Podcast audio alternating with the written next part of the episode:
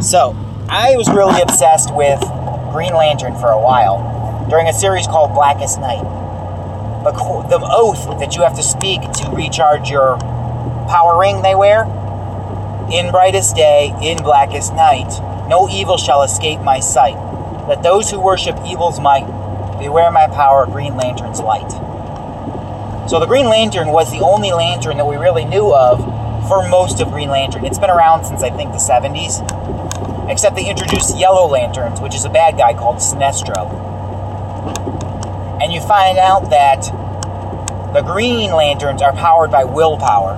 It's the center of the emotional spectrum, which means there is an emotion for each emotion. There is an emotion for each color of the spectrum, and it's a Roy G. Biv spectrum with indigo.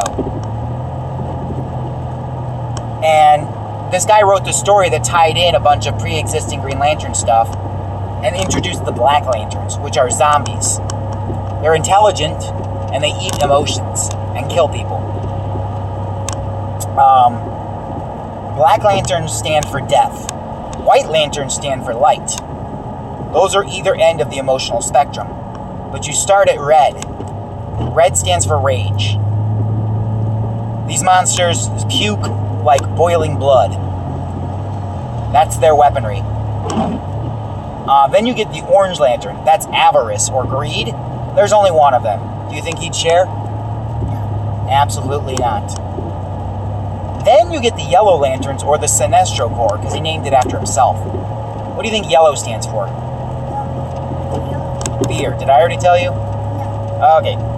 Green Lantern is um, willpower, so that's the center. And then you get blue.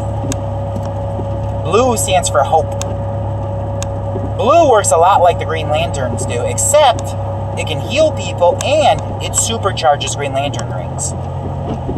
Hope supercharges willpower. And then, let's see, blue. Indigo is compassion. That's the color that's halfway between blue and purple. And then purple or violet, which in the comics looks like pink because they're linking it to a pre existing characters called the Star Sapphires. They have kind of crystal like powers. Um, but those are, uh, that stands for love. Now, every character has a base set of abilities. They can fly through space and not suffocate. They can create energy constructs out of their rings. And their particular emotion has an effect on people. Like it can bring out the anger in you or other things. Um, I'm trying to think of something. If you look at the way the emotional spectrum is lined, you'll notice how all what you might call the negative emotions are on one side of willpower, and all the positive emotions are on the opposite side. And where each one lies is kind of halfway between each other. Like, greed is halfway between rage and fear. And fear is halfway between greed and willpower. Like, they're all interconnected to each other. And hope is between willpower and compassion.